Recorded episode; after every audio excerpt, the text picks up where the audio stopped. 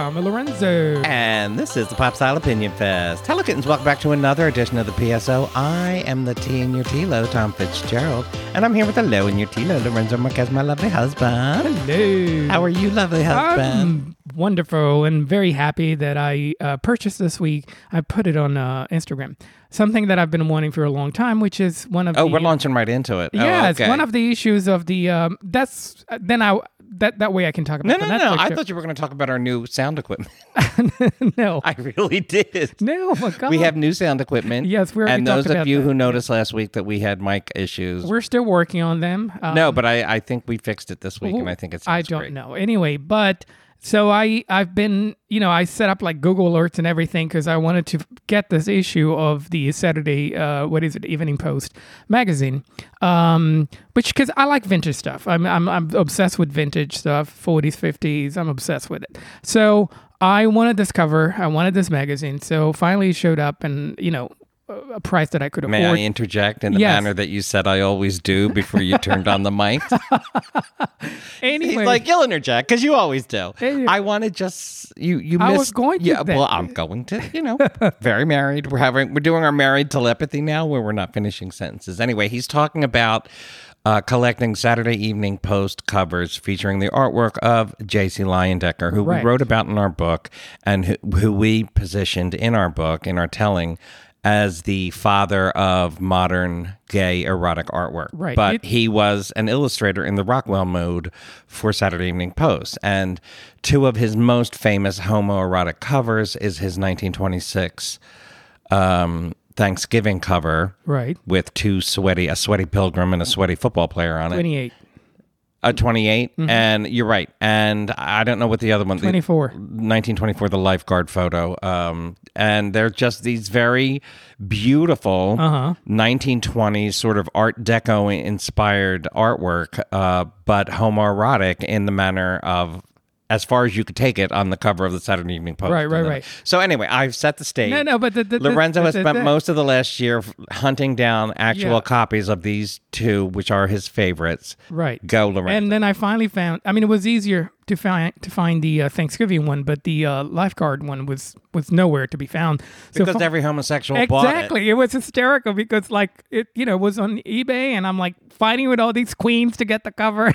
anyway, so I finally got the cover. Um, I've been a huge fan of his work, uh, and I resent saying that Rockwell mode. No, Rockwell copied him. Anyway, so but he was this amazing illustrator. Uh, who was gay, and um, he used his uh, boyfriend or partner as as the Charles model. Beach, yeah. yeah, like the main model all the time. And he's done a lot. I don't want to talk too much about him, but he pretty much created the way men looked at the time uh, with all the advertising. Yes, he defined the male beauty ideal. Yes, yes. The, the way they dressed, the way they looked, the hair, everything. So it, it was a huge influence. Uh, and he did this incredible uh, illustrations. And I wanted these two very, very, very much. So we got them. I'm, we, uh, we, we're going to frame them. And then I posted them on Instagram. You can see them. Um, but we're going to frame them. So I was very excited about that. And it was funny. The reason why I'm bringing this up is because there is on Netflix right now a documentary about the uh, Knoedler, which is the gallery in New York, uh, scandal about fake art. Um, and it's a very good documentary about how you buy art, the whole uh, art dealer, you know, uh, thing going on, how, how powerful they are, and, you know, looking for millionaires to buy art. And the the documentary focused on the scandal with this particular uh, gallery, um, Knoedler in New York, very famous one. Um, and Ann Freedman, who was the manager and art dealer, and um, apparently they sold sixty paintings. Sixty, it's like six zero paintings of of uh, art by Rothko, uh, Pollock, and Motherwell, and all these people, incredible, famous people, and then and it was all fake, and uh, people spent close to eighty million dollars on these paintings. Wow. and they were all fake. So it's a very interesting documentary because it's very interesting to hear Ann Freedman talk about it because she talks like it's like oh it's very interesting. Her take is very interesting. And and they did a good job interviewing a bunch of people. And her take is like oh, i made a mistake. I thought they were real. Which is very funny when you spent not so funny when you spend millions of dollars on something. You know, you trust her and you, and you spend all this money. Anyway, it's a very interesting documentary about establishing uh, provenance, which is um, establishing it's a very it explain how you you you uh, establish that something is real and not fake create uh, you know going back to the origin of the uh, painting and the painter and all the history and all the journey you know like all the countries the painting was and it, just the whole history of the painting to establish if it's fake or not and um, so the whole thing was fascinating to me uh, I don't want to get it because if you don't know anything about it, I really don't want to spoil it. Spoil it uh, because it, some very interesting stuff happened and how they find out who was painting all the, the stuff instead of the you know those major uh, painters. But what I find fascinating about the documentary is that I don't I don't because I buy vintage stuff. It's you know I'm not buying Rothkos obviously, but I I have a sense of what's vintage and what's not in a way, and it's fascinating to see her defending all these paintings like I don't know how you can defend them. Like, how on earth would like 60 paintings show up all of a sudden, you know, of all these famous people? Like, there's no way. I mean, as the documentary talks about, um, these people are so famous that you pretty much establish what they've done so far. That finding one painting that nobody knows about, it's it's a miracle. It's it's like amazing. It's fantastic. You can't even think about. Like it's it's kind of like finding a new Van Gogh, you know. Uh, it's I mean, because it's already established how many paintings he did or what what's out there. Um, so finding one is incredible, but finding sixty paintings of a certain era, Right. it's just crazy. Anyway, So what's the name of the documentary? the document is called "Made You Look: A True Story About Fake Art." Um, on Netflix. on Netflix. How many episodes? It, I forget how many. Uh, No, I think it's one. One. oh, it's one yeah, documentary. b- believe it or not, Because- Netflix. I mean, don't get me started. He hears me complain about this all the time. I'm not really into these documentary series that Right. are on stream, and Netflix specializes in them. We, Where we talked about this. it's yeah. a story that could have been told in like a feature length documentary that is stretched out to like eight hours, and they insert all these uh, cliffhanger endings or these shocking twists, and Right. they, they these these shocking twists are only them withholding information that they already know until they're ready to. and it just gets on my nerves. That's not documentary. That's Right. getting into narrative, and it blurs the line. And I'm ugh. My take Anyway. is my take is that if if you like the subject matter a lot, then you kind of like that it, they're stretching it that that they're that you have so many episodes don't. still to watch. So that's my take. Um, and it's funny because uh, I watch another screener. Uh, it's called Murder Among the Mormons, uh, which is pretty much the same thing. It's about this collector. Um, of rare documents in, in, in, in Salt Lake City that he's murdered. And um and it's this whole story about vintage uh, rare letters and, and documents and it's about all that have to do with the foundation of the Mormonism uh, of Mormonism of the church and all that. So it, it's it's fascinating because again it goes back to the same theme here, which is vintage stuff, finding stuff and determining if these things are real or fake or a forgery. Uh, so it, it's it's it's fascinating to me because it is really an interesting subject. Uh, because going back to the made made you look documentary, they interviewed so many people. They the I mean, it's not like Ann Freedman decided that this woman walked in and said, "I have all these paintings." Said, "Sure, I'm going to buy them."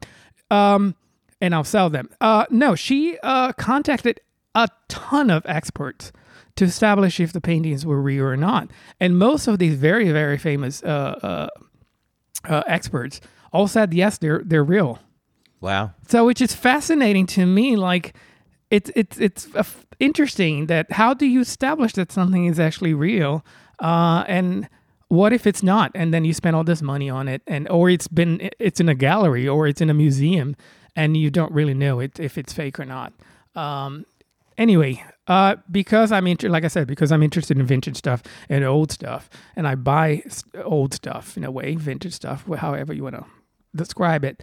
Um, it's fascinating to me to establish, uh, and I like to. But for example, I've I've bought a ton of um, uh, physique model uh, photographs from the 40s and 50s, um, and I actually went online and I read a, a lot about it uh, to kind of like get an idea, so that I could in a way establish when I go on eBay or any other place if they're real or not. You know, based on the on the stamp on the back or you know, the, I read this I went to the site where they talk about photography and, and how and the history of photography and how you can determine based on, on the, the color of the paper, the texture and everything, if it, if it's a picture, if if, if it uh, photograph is real or not not real, if it's you know from the time.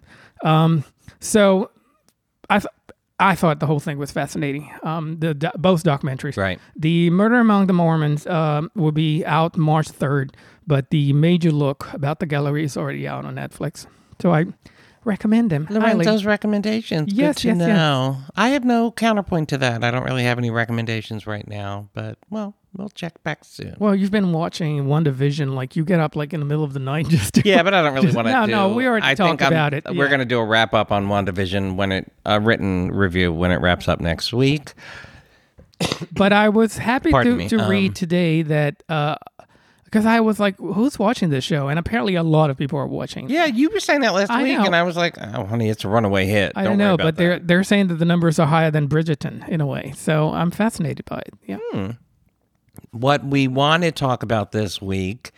Um, not that we didn't want to talk about that. I'm glad you got Mm-hmm. a chance to give your recommendations. Um, you add a little bit of culture to this to this, you know, this little dog and pony show that we do. um, okay, so we wanted to talk about because people have actually been asking, and I know that's a thing that podcasters and bloggers tend. Oh, since you've all been asking what I'm wearing, you know, but actually people have been asking. And we, do have receipts. of uh, our thoughts on the HBO Max. Um, and I think was it on the BBC? It was on the BBC. No, no, no, Channel It- 4. Channel Four. That's right. It was on Channel Four in the UK.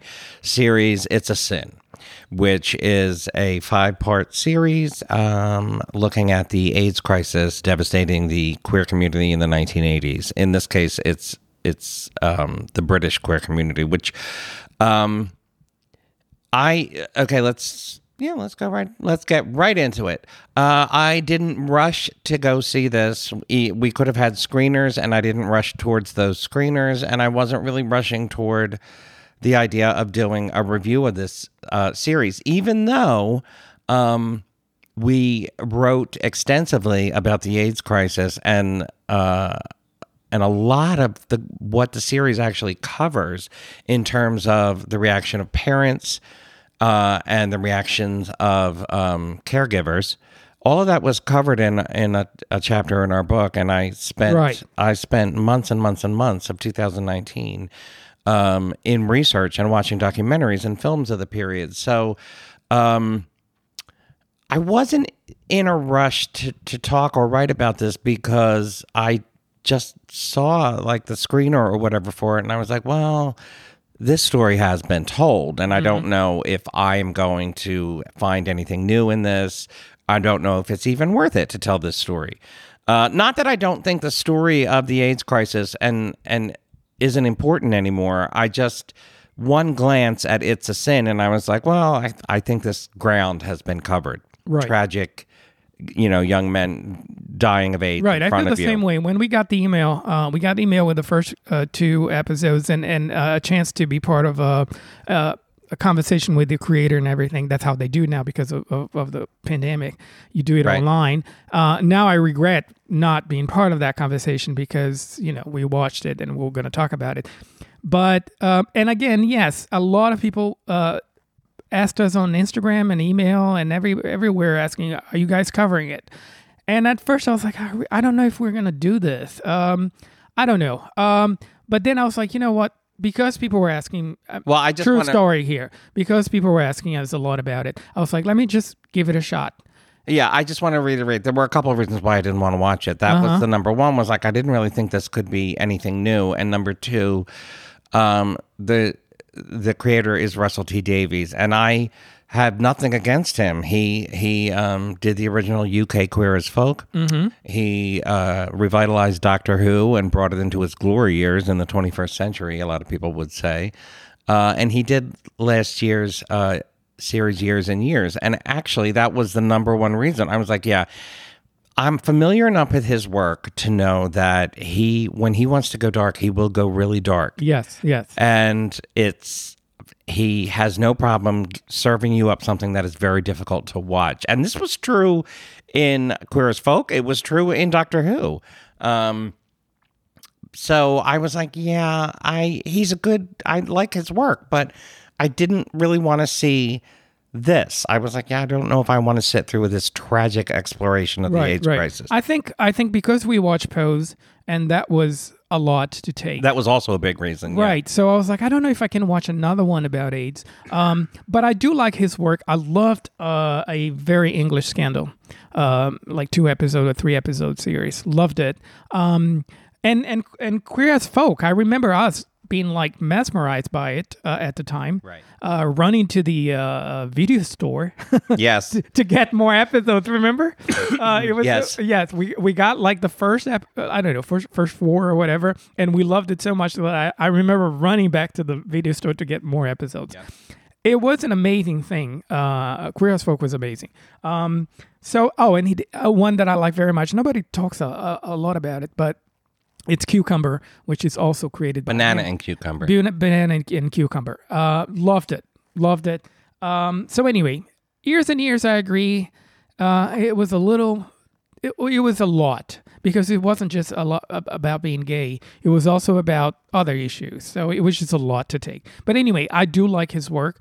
Um, and I have to say, the first two minutes of the first episode, I was just in love with the show already. Uh, and that's I love that when when when you good when you're that good, uh, that as a director as a creator that you you you create a momentum right from the get go. Like his conversation when he's face, facing the camera and talking about sitting at the table with with the family. That was just so wonderful. And then it's just I just was in love with the show right from the get go. I was not.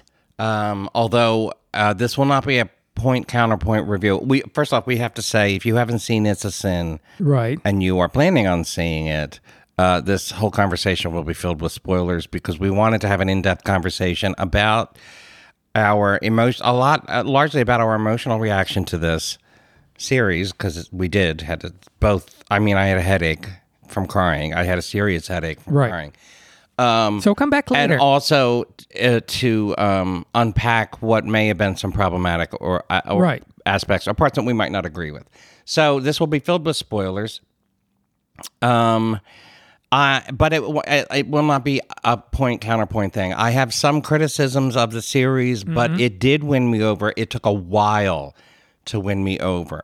The stuff that you were weeping over in the first episode, it really got to me. Don't get me wrong. As a person of the of, we are younger than the men depicted in the story yes. um, uh, in when the AIDS crisis hit, uh, uh, uh, in, we were in high school. We were not, and we were not out. I was not part of the gay community until I was in my late twenties. I came out rather late. Right. I lived in a small town, so it wasn't Yeah, like so this did not reflect our exact experiences. And about, I don't know, 15 months or so ago, November, I think it was, of 2019 or December, um, I wrote a editorial for the Philadelphia Inquirer because they asked me to for World AIDS Day, um, uh, talking about my experiences growing up as a gay man uh, in an AIDS world, so to speak.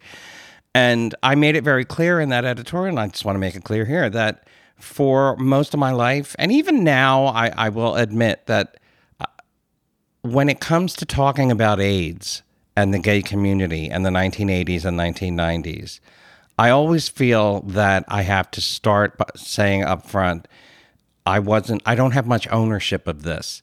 I, even though I am of an age, I, um, really wasn't uh, part of the gay community and out until just before um, I, I came in in the early 90s basically so it was still aids was still a big deal back then don't get me wrong um, but those years and years of uh, fear and devastation of the 1980s like lord it, it had mellowed by the time I came out. So a lot of the stuff that was in years and years was not a direct reflection of my life, but a lot of it reflected my feelings. you mean it's a sin.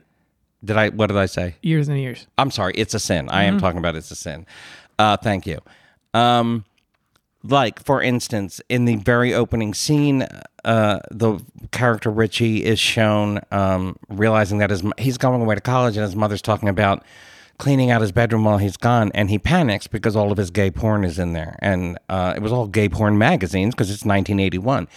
And then he ran to go hide and stash those magazines. And I actually had a pause because I was like, "Oh Jesus, this is my like that is I'm Mm-hmm. uh, you know I'm not going to tell you my life story here, but yeah, in the early '80s when I was a teenager, I had a bunch of gay porn magazines stashed under a floorboard in our house. Right. I I, re- I have a even a funnier story. I had a boyfriend at the time, and I, he used to write me letters, and I used to carry the letters with me the whole time in my backpack because I Oh my God, I, was, I was- lived in fear that it I would was be found. yes. I, I'm not kidding. Those letters would be with me the entire time because I was always afraid my parents would would Yeah. find them. Um, So I had to pause right there. So I want to say that um, emotionally, it pushed a lot of buttons, but I I don't want you to get the uh, impression that I was burying a lot of my friends through the '80s because I really wasn't. I was removed from it, and part of that editorial I wrote was because it took me years to realize that my removal from that experience was a result of AIDS because I was living in so much fear as a you know a, I, I was a teenager when like Rock Hudson died or whatever, and I was gay, and um, so it like a lot of men, uh, Gen X men, gay men, it really hindered my development and it hindered my coming out. Um, and I lived in fear of that. Someday I would love an AIDS story that tells that story. Yeah, well- not of the.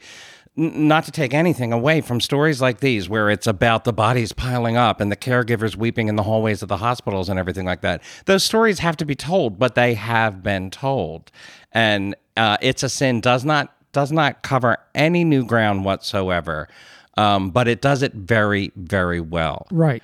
All right, I'll stop. No, and and. Um go. and I feel the same way. Uh, I I lived in a small town, so all my friends were fine as long as I knew. Um, as far as I know, I mean. Uh, and uh, um, later on, when I moved to a big city, it was when the when I met someone uh, uh, who actually uh, had AIDS. So it was my first encounter ever. Right. So when I hear these stories uh, later now in my life, when I read all these people saying, you know, half of my friends die or or a lot of people that I knew died, uh, so I didn't have those experiences. Uh, but I know it was out there. I didn't have a, the experience of, of a lot of people dying, but I did have the experience of of, hearing about a lot of people of dying. hearing a lot Yeah. about a lot of people die, and also the um, shame and the discrimination uh, going on Right. because Right. just the fact that you were gay, people were like, "Oh, he had AIDS. Don't don't don't get near him. Yeah. uh, don't touch him or whatever." I I had a friend. I told you this. I had one of my best friends. He was very skinny. Uh, he just happens to be thin. Uh, and people, we would walk on the street, and people, and, and every now and then, people would say, "Oh, oh, you have AIDS. Stay away from me," or whatever, just because he was thin. Um, and gay. and gay. So a lot of that, and and and I yeah. mean, yeah, uh, the editorial that I wrote, I talked about working in a um, law firm at the time and shooting a video in the law firm um, for the holiday Christmas party. They asked me to do it.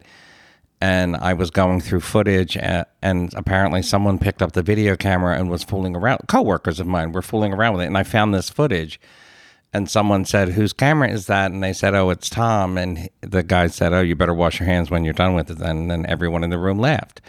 Uh, and this was like the late '80s because this is what it was. You know, this is what gay people were looked at as diseased jokes. Um, so, uh, to go back to my point, no, I was not in the thick of all of that, but I was still. It took me many years to realize I was still victimized by it as a gay man because it. I lived in a world where people thought I was diseased, and it hindered my development in a huge right. way. My experience is also that by the time I realized what was going on, I mean, they had medications already and so on. I can only imagine because I didn't experience that because I was too young. Um, the beginning of it, like like, and I and I. Yeah. And, and if you can't imagine this, I'm not comparing, but think about COVID in the beginning when people didn't know what it was. Right, right, right. And who was going to get it. Um, and, um, you know, and how to treat it. And people are dying and, and there's no medication yet. It was scarier though. It AIDS was, much scarier. I'm not comparing, but I'm just if you're not a gay person from that time, or, or you know, I'm just giving you an example here of something that you can sort of like see what went through, uh, what what people went through at the time, and um, and and combined with that, the fact that you know it was pretty much just gay people at the time, or at least it was seen and, that way. And AIDS was, um, uh, and it's a sin does a fairly decent job of touching on this, but AIDS was in its early years before anyone knew how to treat it or what it was. It was a visible disease, Right. You that's why Yeah, your yeah. friend, your skinny friend, was talked about that way. Right, right. I was um, you know, 14 years old maybe, and living here in Philadelphia. And I knew where the gay neighborhood was. It was very clear where that was. And I would find myself down there. And I was too scared to, I mean, I was very young, but I would see men. I would see men with lesions. I would see men that were clearly Right. 60 or 70 pounds underweight walking the street. I would see men that looked in the face like they were 80 years old, but were probably only about 30. Uh, so imagine being a teenager, realizing you're gay in the middle of the Reagan 80s when being gay was horrible, and seeing what looked like your future. Right. Um, so It's a Sin was actually, I mean, let's get into it. Uh, it's a Sin was criticized by a lot of AIDS activists Right. um, because in their in some of their view, if there's this charge that it uh, it deals in a lot of old stereotypes about AIDS dramas, mm-hmm. and there is some truth to that in the sense that there's the one AIDS victim who's so innocent and had, didn't even have a boyfriend, and how could this person get AIDS? And then there are the other AIDS victims, which are they're all huge sluts and party girls. And um, as we all know, and this was the image back then of Right. how you depicted Yes. AIDS victims, and it was the image well through the 90s of how AIDS victims were depicted. Tragic figures who were either slutty messes or naive, you know, children who got swept up in a culture. Uh, so, and It's a Sin does dabble in both of those uh, um, uh, tropes, so to speak. And I won't even defend that. I think it could have had more. I will say, well, we are going to talk about spoilers. I will say it did something interesting in that it depicted the ignorance of gay people Yes. in the early days of the disease. Ignorance and misinformation. There's, uh, well, I just want to say Neil Patrick Harris's character yes. uh, just so fucking tragic and i don't know that i've ever seen it depicted that way where both he and his husband he, they were a middle-aged gay couple it was like 1981 um, they both die and neither one of them even knew what they were like neil patrick harris was completely delusional he was talking about it and saying that his husband's death had nothing to do with his own it's just a quirk of, like, and it's just like Right. oh my god people died from this and they literally had no idea why they were dying for a lo- for years actually And the thing is that what I loved about watching the show is that you know there's we we have a I mean we have a very good sense of what happened here in the United States uh, during the AIDS crisis, but AIDS, AIDS crisis. But I had no idea how people perceive that or or experience that in England, for example, or in Britain, uh, uh, in Great Britain. So it was interesting, you know, uh, in UK, everywhere uh, there. A, a- different place where where things happen and you can you know the characters talk about like oh it's just in new york it's just it's just in the united yeah states my i told you that i was like oh holy sh-. i had a pause that was another point where i had a pause where one character um, wouldn't sleep with guys from london. Well first I said don't sleep with don't sleep with americans and then Right. later it was don't sleep with guys from london, London, yeah. now i was coming of age in philadelphia which has always been new york city's ugly you know younger sister. Um, we're actually her older sister but we won't get into that. Um, and I I do. I I hadn't thought of this in twenty some odd years, but I remember when when I first came out in the early '90s, it was commonly thought don't sleep with if you're in Philadelphia, don't sleep with guys from New York. They're Right, the, right. the AIDS guys. right That's what I mean about the ignorance, and and I think um, some of the criticisms leveled against this um, are coming from sort of an American point of view in terms of what you're supposed to like. You're supposed to relate, and the characters are supposed to be, you know, uplifting. You know, they're not supposed to be right Russell T Davies comes from a British television tradition Yes. that elevates flawed characters.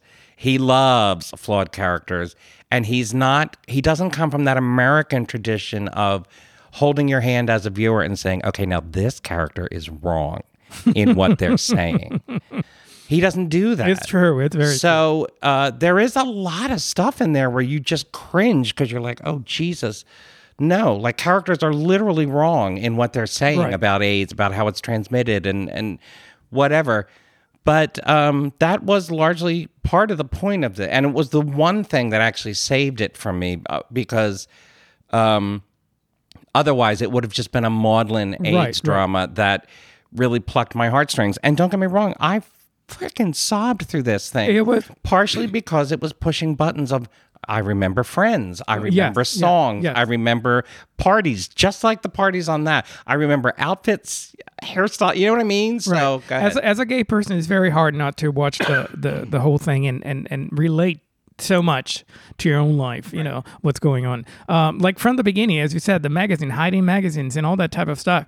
Um, and I loved it. I mean, the editing is, is, I thought it was good, and I just want to make a few points here because I read some interviews with him and uh, the the creator of the show that um, it was very hard. It's very interesting because it's 2021 and people are still afraid of talking about AIDS. yeah. Uh, so he said it was very hard to convince any network, any any company to uh, produce the show, to you know create the show.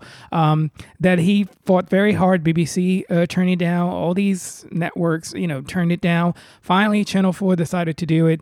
But uh, he he's and I think maybe if he had more time, uh, he uh, things would have been explained or or, or It did have a slightly rushed feel yes. Because my point it. is It covers 10 whole years. Yes, he said that originally he wanted eight episodes, but the network said no, we're only doing four, and then he begged for a fifth episode. Um, and you can see, excuse me, you can see that sometimes things are rushed. Uh, that you wish that he had spent more time, you know, uh, talking about that particular issue, but things are, are are rushed because he only had five episodes, and I think it, that has a lot to do with the editing too, how things had to be rushed in a way. Um, but the criticism about uh, two types of uh, of of AIDS patient, you know, that's pretty much what uh, a lot of critics uh, complain about it, and I can see that. Um, you know, the naive one and then the uh, Slutty slutty one. slutty one. Uh, there's no middle ground uh, in terms know, of people of, got it. uh, Guys got it from their boyfriends. You yeah, know what I mean? Right, right. Guys or, got or it. just going out for I don't know. yeah. It, it that's you didn't have to be a slut to get AIDS. or or or naive or the not. point I mean, there were all different types, I guess, and that is, um, it's not going to be a show uh, interested in showing you the full breadth of gay Right. or queer existence. do- It was very much, uh, and let me just say this: like a lot of AIDS dramas. Uh, it's very much scene queen oriented. Like these queens were all on the scene. They were all. Um, the one guy worked in a very popular bar, and they had very Right. popular parties. The uh, one of them was in the theater. Like, there's a certain type of queen who just has a very active social life, and uh, so and like most AIDS dramas, they tends to focus on those queens who are going to bars, going to clubs, Right. going to parties, and and having threesomes and everything like that. Um, and you can come away from these, and let's face it, those things are more interesting to to depict on screen than some guy who's monogamously dating and picks it up from right, right, you know a second date. Uh, I understand that, but it does give you a very skewed, and it does play into this old, old, old stereotypes that uh, you know the gay community is just a par- slutty party Right. community. I think it's it's it's hard to do it uh, to depict the time, how people reacted at the time, and at the same time have a, I don't know, a a a, a, current twist or right, right. presentation. You know, like present something now. Uh, but at the same time, be faithful to how people reacted at the time. Yeah. We talked about this. Yeah. Um, but you did say when we talked about it that uh, it's the creator's job not to take a, a, a, a side, right? No, I never said that. Oh, you didn't say No, that? I would. Oh, oh, I would never say that. I mean, it's not a news report. Uh, I think I, I think I know what conversation you're referring to, which I was planning on. I can bring it in now. Um, I did want to talk about why we got so emotional. I do want to talk what- about that, but I'll talk. I'll jump ahead to this, which is about the criticisms.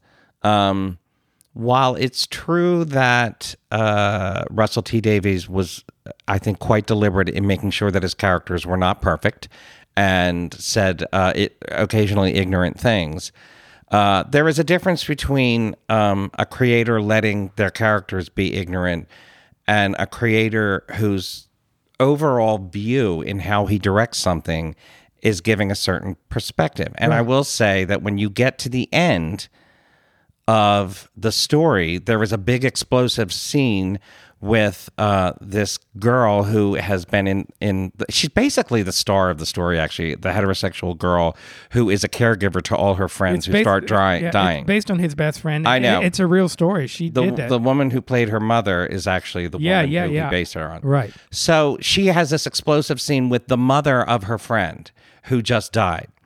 And she basically tears into her and says um, that it's your fault all these boys are dying. Uh, I'm not to, I'm not quite doing the scene justice, but um, First, I'll say I think this falls under the sort of umbrella of Russell T Davies having his characters be flawed. I don't necessarily think you're supposed to walk away from that scene thinking, yes, you're right. It is, AIDS is completely the fault of homophobic mothers.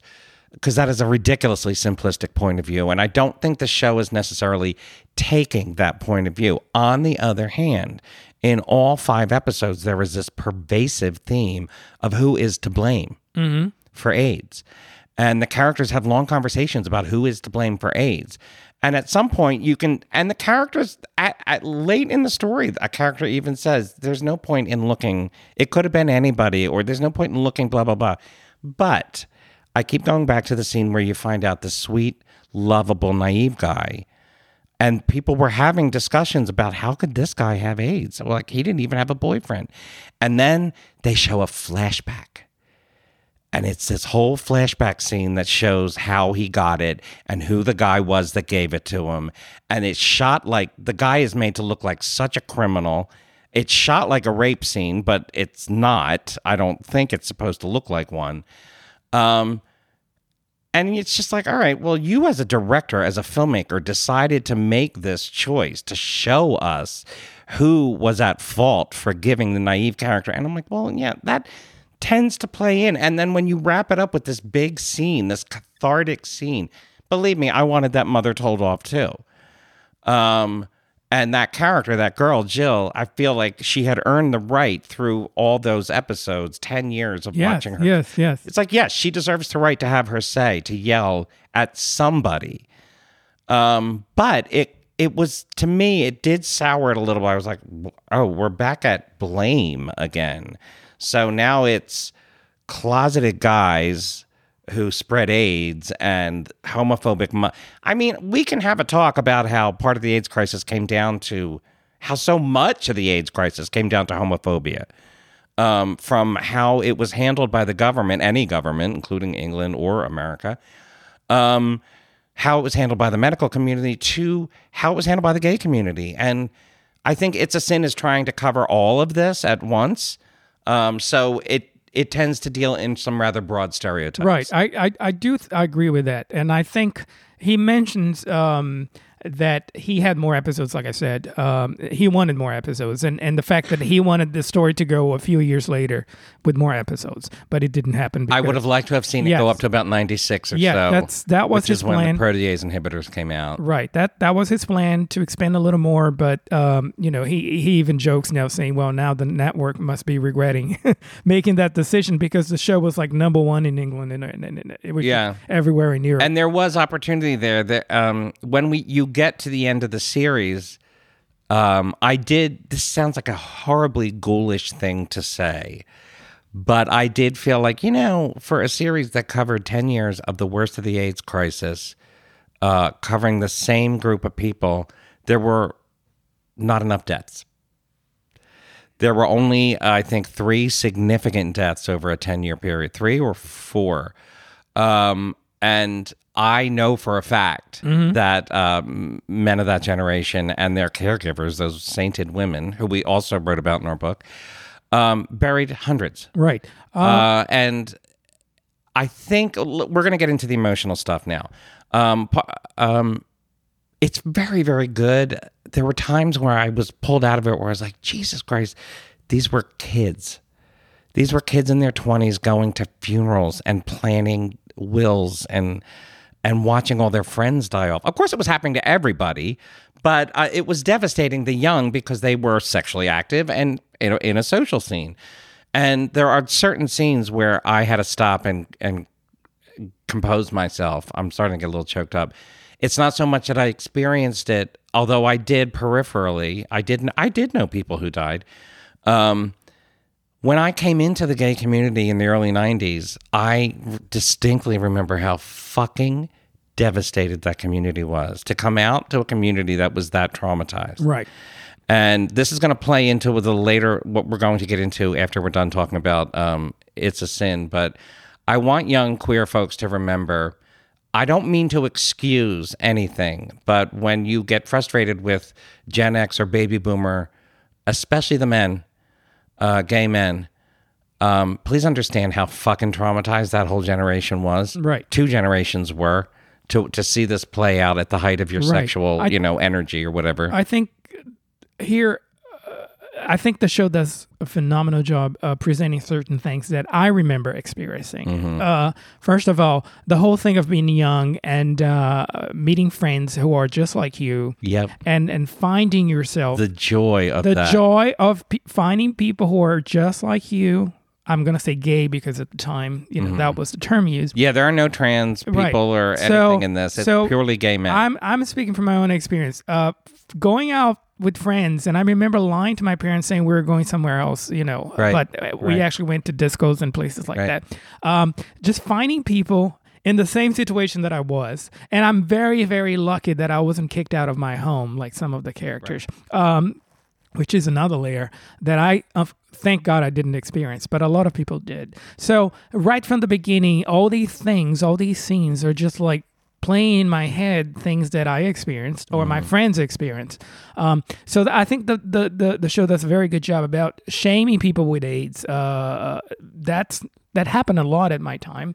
Um, gay people shamed each other. Yes, Like, that's what yeah. I'm saying. Yes, And that is still in the yeah. community in people afraid to to say they had it, or people afraid. To, the whole thing about getting tested. My God, that that whole I thing, can't watch any testing scene because Jesus, I, Yeah. I am triggered by that shit. like like being called and and all Waiting that for stuff. your name. waiting for your name, that type of stuff, and um, so that you you you know you experience that. So it, the the show does a very good job showing all that stuff, showing how people were t- completely misinformed and didn't know anything about it in the Right, beginning, and, and trying all this home uh, medicine. all you the people saying over and over again, cancer's not infectious. And I remember that. I Yes, remember that. Yes, yes. All Why are only stuff. gay men getting cancer? You can't catch cancer. Uh, and uh, And the lesions. And I think the show does a very good job with the families too, because um, you know, when you moved out of your parents' house and, and, and you were together living with friends, I experienced the same thing. I had an apartment with friends.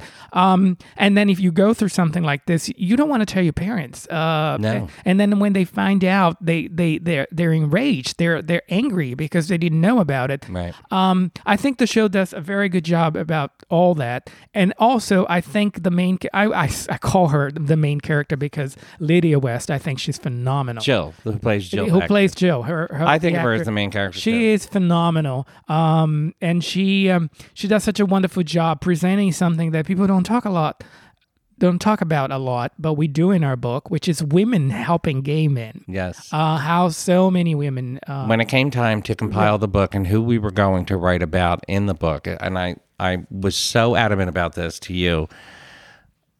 When I'm not that you fought me on it, um, but I remember saying, "We're you cannot tell the story Right. of queer history and queer culture without telling this, without including the allies. We would not have right, survived without our allies, um, and they were allies at a time when being an ally was just as brave as being out as a gay person. Yes. You were putting yourself in line and you were coming from a place of privilege to be an ally to people who uh, were outcasts. and they devoted a lot of time, uh Uh-huh. you know, taking care of, of, of patients, uh, seeing people and helping. Uh, uh, so she does, she represents all these voices. Uh, uh, she's, she, she does a very good job. She does. Um, so all these things are great. The, I just When want she cries, you cry. uh, she is amazing. She's really, really great. Um, kind of like on a more lighter note, I love the soundtrack. I think the I think the way he plays the soundtrack, he uses the soundtrack. I think is great because it's not like you know sometimes you He doesn't use all the songs you Oh think he's going to use. Not only that.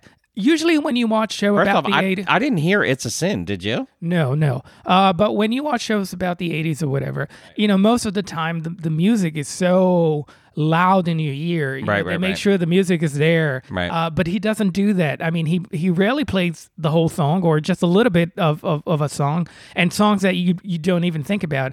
Uh, you you know you don't associate immediately with the time and um, there's one scene that they played um, what is it uh, classics uh, hook on class uh, hooked on classics uh, which is an amazing uh, compilation Artifact. yeah compilation of, of classic music with sort of like a disco uh, uh, twist It was a huge hit at the time. It was I haven't third, huge- I haven't thought of it in at least thirty-five years. the funny thing is because I play the violin and, and, and the harpsichord and so on, um, that meant to me a lot at the time. I was obsessed with it. I would play it all the time, and and for some bizarre reason, I completely forgot about it. So I was Yeah. not not expecting it. So I'm watching the episode, and all of a sudden they they start playing Hooked on Classic, and I burst out crying like I was sobbing because yeah.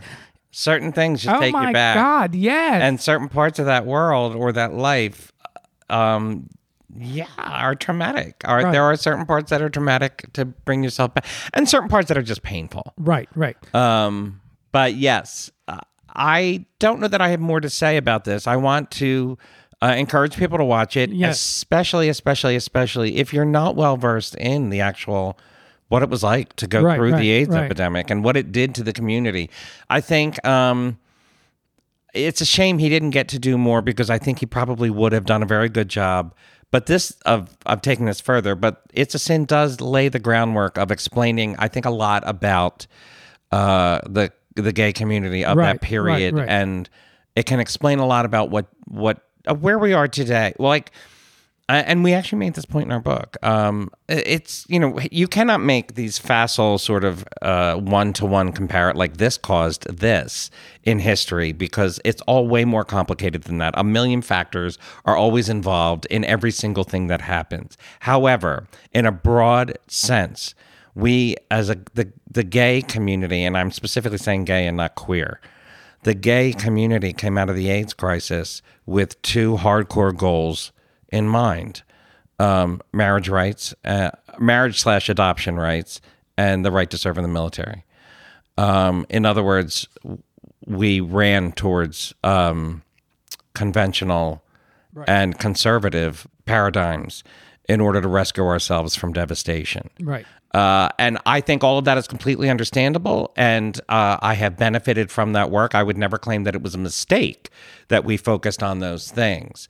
But when you see so much, um, especially from TERFs or gay men of a certain age, you see so much resistance to extending um, the equality umbrella to other people under, you know, other LGBTQ people, people who are not just cis het gay men or cis het gay Right, right. women. I mean, Uh, it was- this is a part of where that Right. fear comes from. It- it was a- this was a devastated generation. Yes, I was gonna say that, and they yeah. are so afraid of being wiped out. They are so triggered by the idea of being and this includes lesbian women.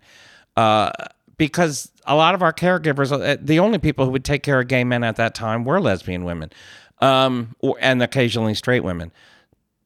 I'm not excusing TERFs, and uh, we're going to get into something in a second, but I do think if you don't know the your history about uh, gay people and the AIDS crisis, this would be a good place to start. It really would. I, I agree, and you would you you will be able to see so much. Like I'll give you an. I mean, we were so devastated by what happened that that's when um just to give you an example, like that's when gay men started like going to the gym and pumping up and looking the- looking yeah, like yeah, yeah. looking like bodybuilders because they really wanted to forget that image of of dying Right, right, uh, right. of of looking like like a corpse. Um, so that's when the whole bodybuilding, looking amazing, big. I mean, it was always there with gay men, but it exploded it post exploded. 1990. Right. A lot so. of other things. Yeah, a lot of things were done uh, to sort of like not be associated with that time. Um, and uh, my recommendation, and someone actually said that on, on Twitter when I mentioned the show, is to, to watch one episode and take a break and then come back and watch the second. It's only five episodes, so you can take breaks.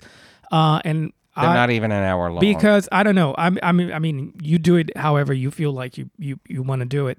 But I was a mess after every episode. I had a, I I was a mess after the third, fourth, and fifth episode. so I had to take some break yeah, every now and then. But anyway, we I I would say I, I highly recommend it. Uh, uh, I do. It's flawed, yes. Um, yes, it is flawed. Um, but it gives you so much. Uh, and and it it I think it's great if you somehow experience some of that. And it's I think it's amazing and and very good for someone who has no idea um, of what happened. Because I I remember watching Pose.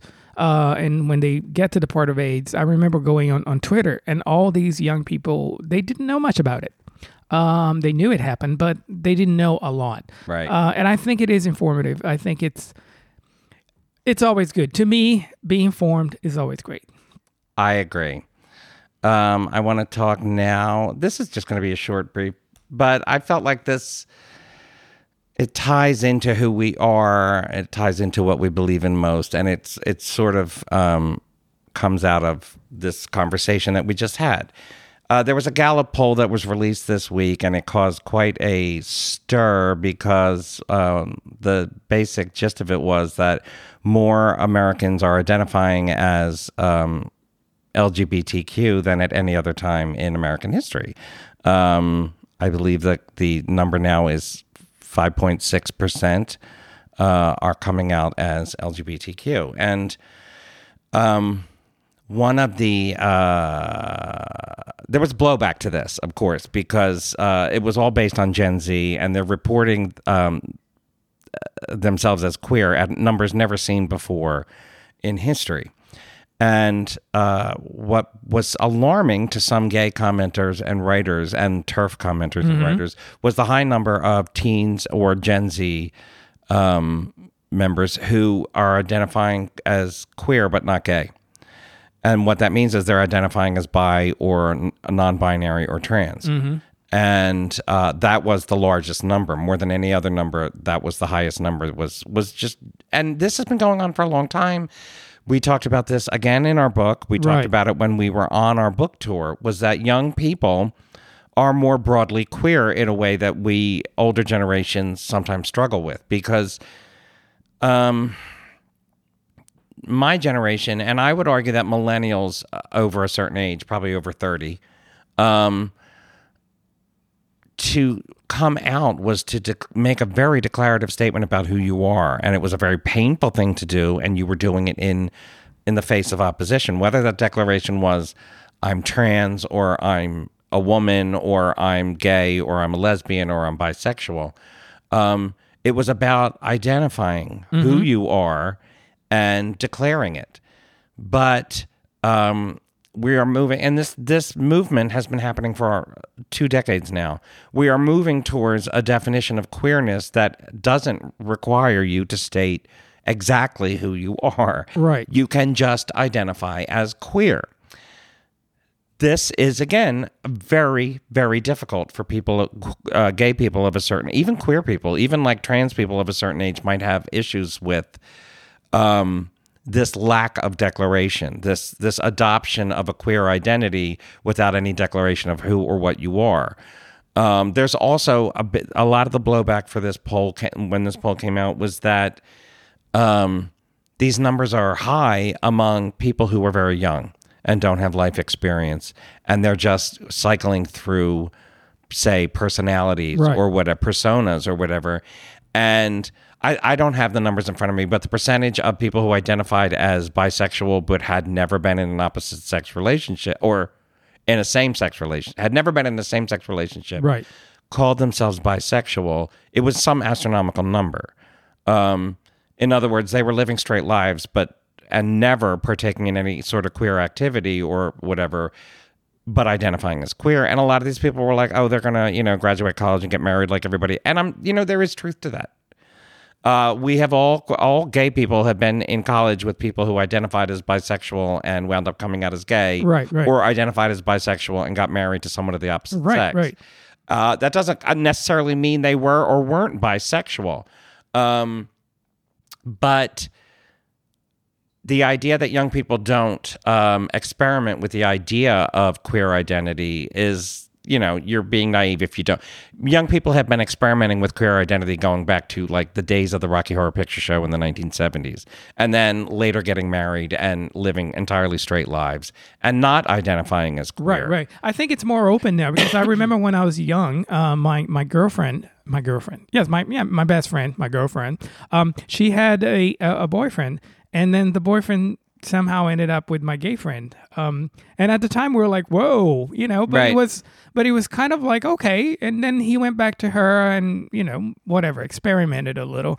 But my point is that it, it, it's been there uh, for a long time. But we haven't had opportunity to allow people to identify themselves this way Right, right. without fear of blowback. And bisexual people, in I mean, they have had it really hard. They re- it took me many many years to realize right. Uh, that bisexual erasure is really a thing. That um, the gay community in particular is very, very bad about accepting. They bis- are. We pick are. a hole, Yes, yes. pick a team. You know, I've heard that my whole adult Yeah, life. yeah. Or they, you know, bisexuality is just a, I mean, It's a even, phase. even Sex in the City says well, that. they were so bad about. Yeah, I know. I remember Sex in the City had a line it, like it's it's a stopover to uh, Gay Town. Yeah, Gay Town or something like that. So that yeah, was the prevalent prevailing image of bisexuality and uh, i mean i can't even get into how um, little we understand as a culture about for instance non-binary identity. Um, uh, anyway my point being uh, we again we touched uh, some of this i keep mentioning the book in case you don't know. It's legendary children the first decade of rupaul's drag race in the last century of queer life voted by npr as one of the best books of 2020 get it now. Um, but uh, some of this we talked about on our book tour at various stops, and I never really got a chance to fully develop my presentation on this idea because these things develop over time if you go on these tours. I know. Thanks, COVID. Uh, yeah, thank you, COVID. But um, we talked a little bit about, you know, in in the past, uh, and you don't hear about these identities as much as you used to. Um, in the past, you would talk about butch lesbians, bull dykes, we would call them, and flaming men, which were highly effeminate gay Mm-hmm. right, men. right, right. And it's not that these men don't. I mean, believe me, bull dykes still exist, and flaming. And I I'm using that term in a. If you want me to say, you know, butch lesbians, I hope I didn't offend anyone uh, by the use of that term. It's a familiar term, but in every sense of the word, a family term. But butch lesbians and flaming gay men, of course, still exist. Uh, and I'm not questioning their cishet status, but I think a lot of, uh, I mean, their uh, cis status. I think a lot in the past, a lot of people that we thought were butch lesbians were probably trans men, and a lot of people we thought were flaming queer men Right. uh, were probably trans women, or in both of their cases, could have been non-binary. Uh, people didn't have the option, and we had when in writing our book, when we were talking about people from the 1920s or the 1940s, you would look at their lives. Gladys Bentley being number example number one, where you're like, well, I'm pretty sure. sh Gladys Bentley was a man and didn't get the opportunity to tell the world Right. that Gladys Bentley was a man. Um, but when you're writing that person's history, you don't have the right to declare their identity for Yeah, yeah, right, yeah. I right. can't say that No. Gladys Bentley was a trans man, but I would be remiss in writing about her from a modern perspective to not point out that in 1920, when she was alive, um, she never would have had the opportunity to live as a trans man. So she did have some opportunity to live her life as a butch lesbian woman, even even though there were just as many limitations put on her. Um, so non-binary identity, trans identities, bisexual identities have always been uh, part of the LGBTQ umbrella. And what gay people are having a hard time with and lesbians are having a hard time with is the idea that you are not the primary face of the queer community anymore. You're not even the biggest group in the queer com- like bisexuals are the biggest group in the LGBTQ community. And for some that really sticks in their craw because a, a lot of gay people will see bisexuals as people who have an opportunity to live without Right. fine you can marry you know someone of the opposite sex and live a perfectly I think it has. I mean, to be that's honest, obviously I, not the way to look at it I think to be honest is is that idea that uh, that feeling that you know I went through so much and and then you kind of resent that people yes don't have to Yeah. suffer as much as you did, but I, think that's the whole point. Uh, is that and it's a generational story yeah. and uh, so many different movements and groups have had to go from feminists to African Americans have had to go through this this generational story where people who lived under tremendous hardship have to watch generations behind them make advances that were never I'll, available. I'll never them. forget the uh, uh, drag race episode with RuPaul and Aquaria when when Aquaria wasn't Right. performing well, and then RuPaul was trying to like just just dig into your own emotions of of suffering, being gay, and all that, and Aquaria's just looking at her like, um, I've always been accepted. so Yeah. that's a clear example of of of how people have different experiences. And if you're growing up in a world where you're going to feel accepted, then you're also going to feel that you can say, "Hey, I'm bi," and not have to prove it, not have to live it. Um, and I'm not defending the sort of shitty responses from TERFs and um, middle-aged gay men out there this week to this news. I'm not Right. defending it at all but it's expected in a way. but um, they're like I said, uh, bear in mind that they are um, at a very young age. When they were as young as Gen Z and young millennials are now, uh, they were dealing with the genocide of their community, um, and they fought harder than we did to um, survive and to establish their right to live their lives freely. So everything about their life, everything about their identity was so hard fought that it's they just can't. They I mean, it's up to I am a middle-aged gay man and I did make this journey over the last 10 years. So I'm not saying you can't expect them to change. Um, but I'm just letting you know if you are a young queer person, that is where they're coming from. It's not correct that they're coming from that point, but maybe that will help you in your dealings with older gay people to to understand. Now, I can't. I, I I'm not going to defend TERFs because especially since they come in with some of the worst, most horrifying rhetoric around trans people Right. about them being perverts and rapists and criminals that it's almost impossible for me to me even defend them. yeah, it's like that. I'm not. I'm not defending anybody here, but that is so far out. uh, Like Right. they're just so goofy. I can't. Um. Anyway, um. All I want to say is, as a middle-aged gay who's been through some shit, I welcome all of my queer, undefined nieces and nephews coming into the community. Come sit under the rainbow with us. I don't care what you call yourself. I don't care what kind of culture you create. You are not beholden to uphold anything from my life or any other any other. Right. You do it yourself. I think ideally it's to be informed, no matter what generation you're from. It's nice to know your history. nice to know your history and be happy that the suffering is lessening. I mean, in America. In America, Yeah, in- yes. no, no. Oh my. God, yes. I mean, if you go to places like Africa and other, Did you see those guys arrested in Mexico on the yes, beach? yes. I was mean, like, it's still Mexico, happening. really? Well, that's why I get annoyed when people go, people go on, on social media and say, "Well, what's the? Do we still care about people coming out?" That makes Yeah. me Make my blood. Oh my god, I get so angry with that type of response on social media because you have no idea, buddy. Yeah, you Um, have no idea. You have no idea. So, um, yeah, things are still really bad out there. I'm not saying they're they're all amazing, uh, but we have seen a change, and I think we should be happy with the change, uh, no matter how much suffering you went through. But you know, it, it's nice to see other people not having to go through what you went through. I think that's bottom line. Agreed. Absolutely. This has been your little walk through queer history Yes. from your two elderly queer podcasters. Oh my God! Shut up! No. No, we're manly. We're very manly and youthful. All right. Uh, we'll be, thank you once again for listening Yes, to our cartoon voices. We'll be back Yes. next week with whatever crosses our eyes or crosses our desks. In the meantime, take care of yourself. Love you. Mean it. Bye bye.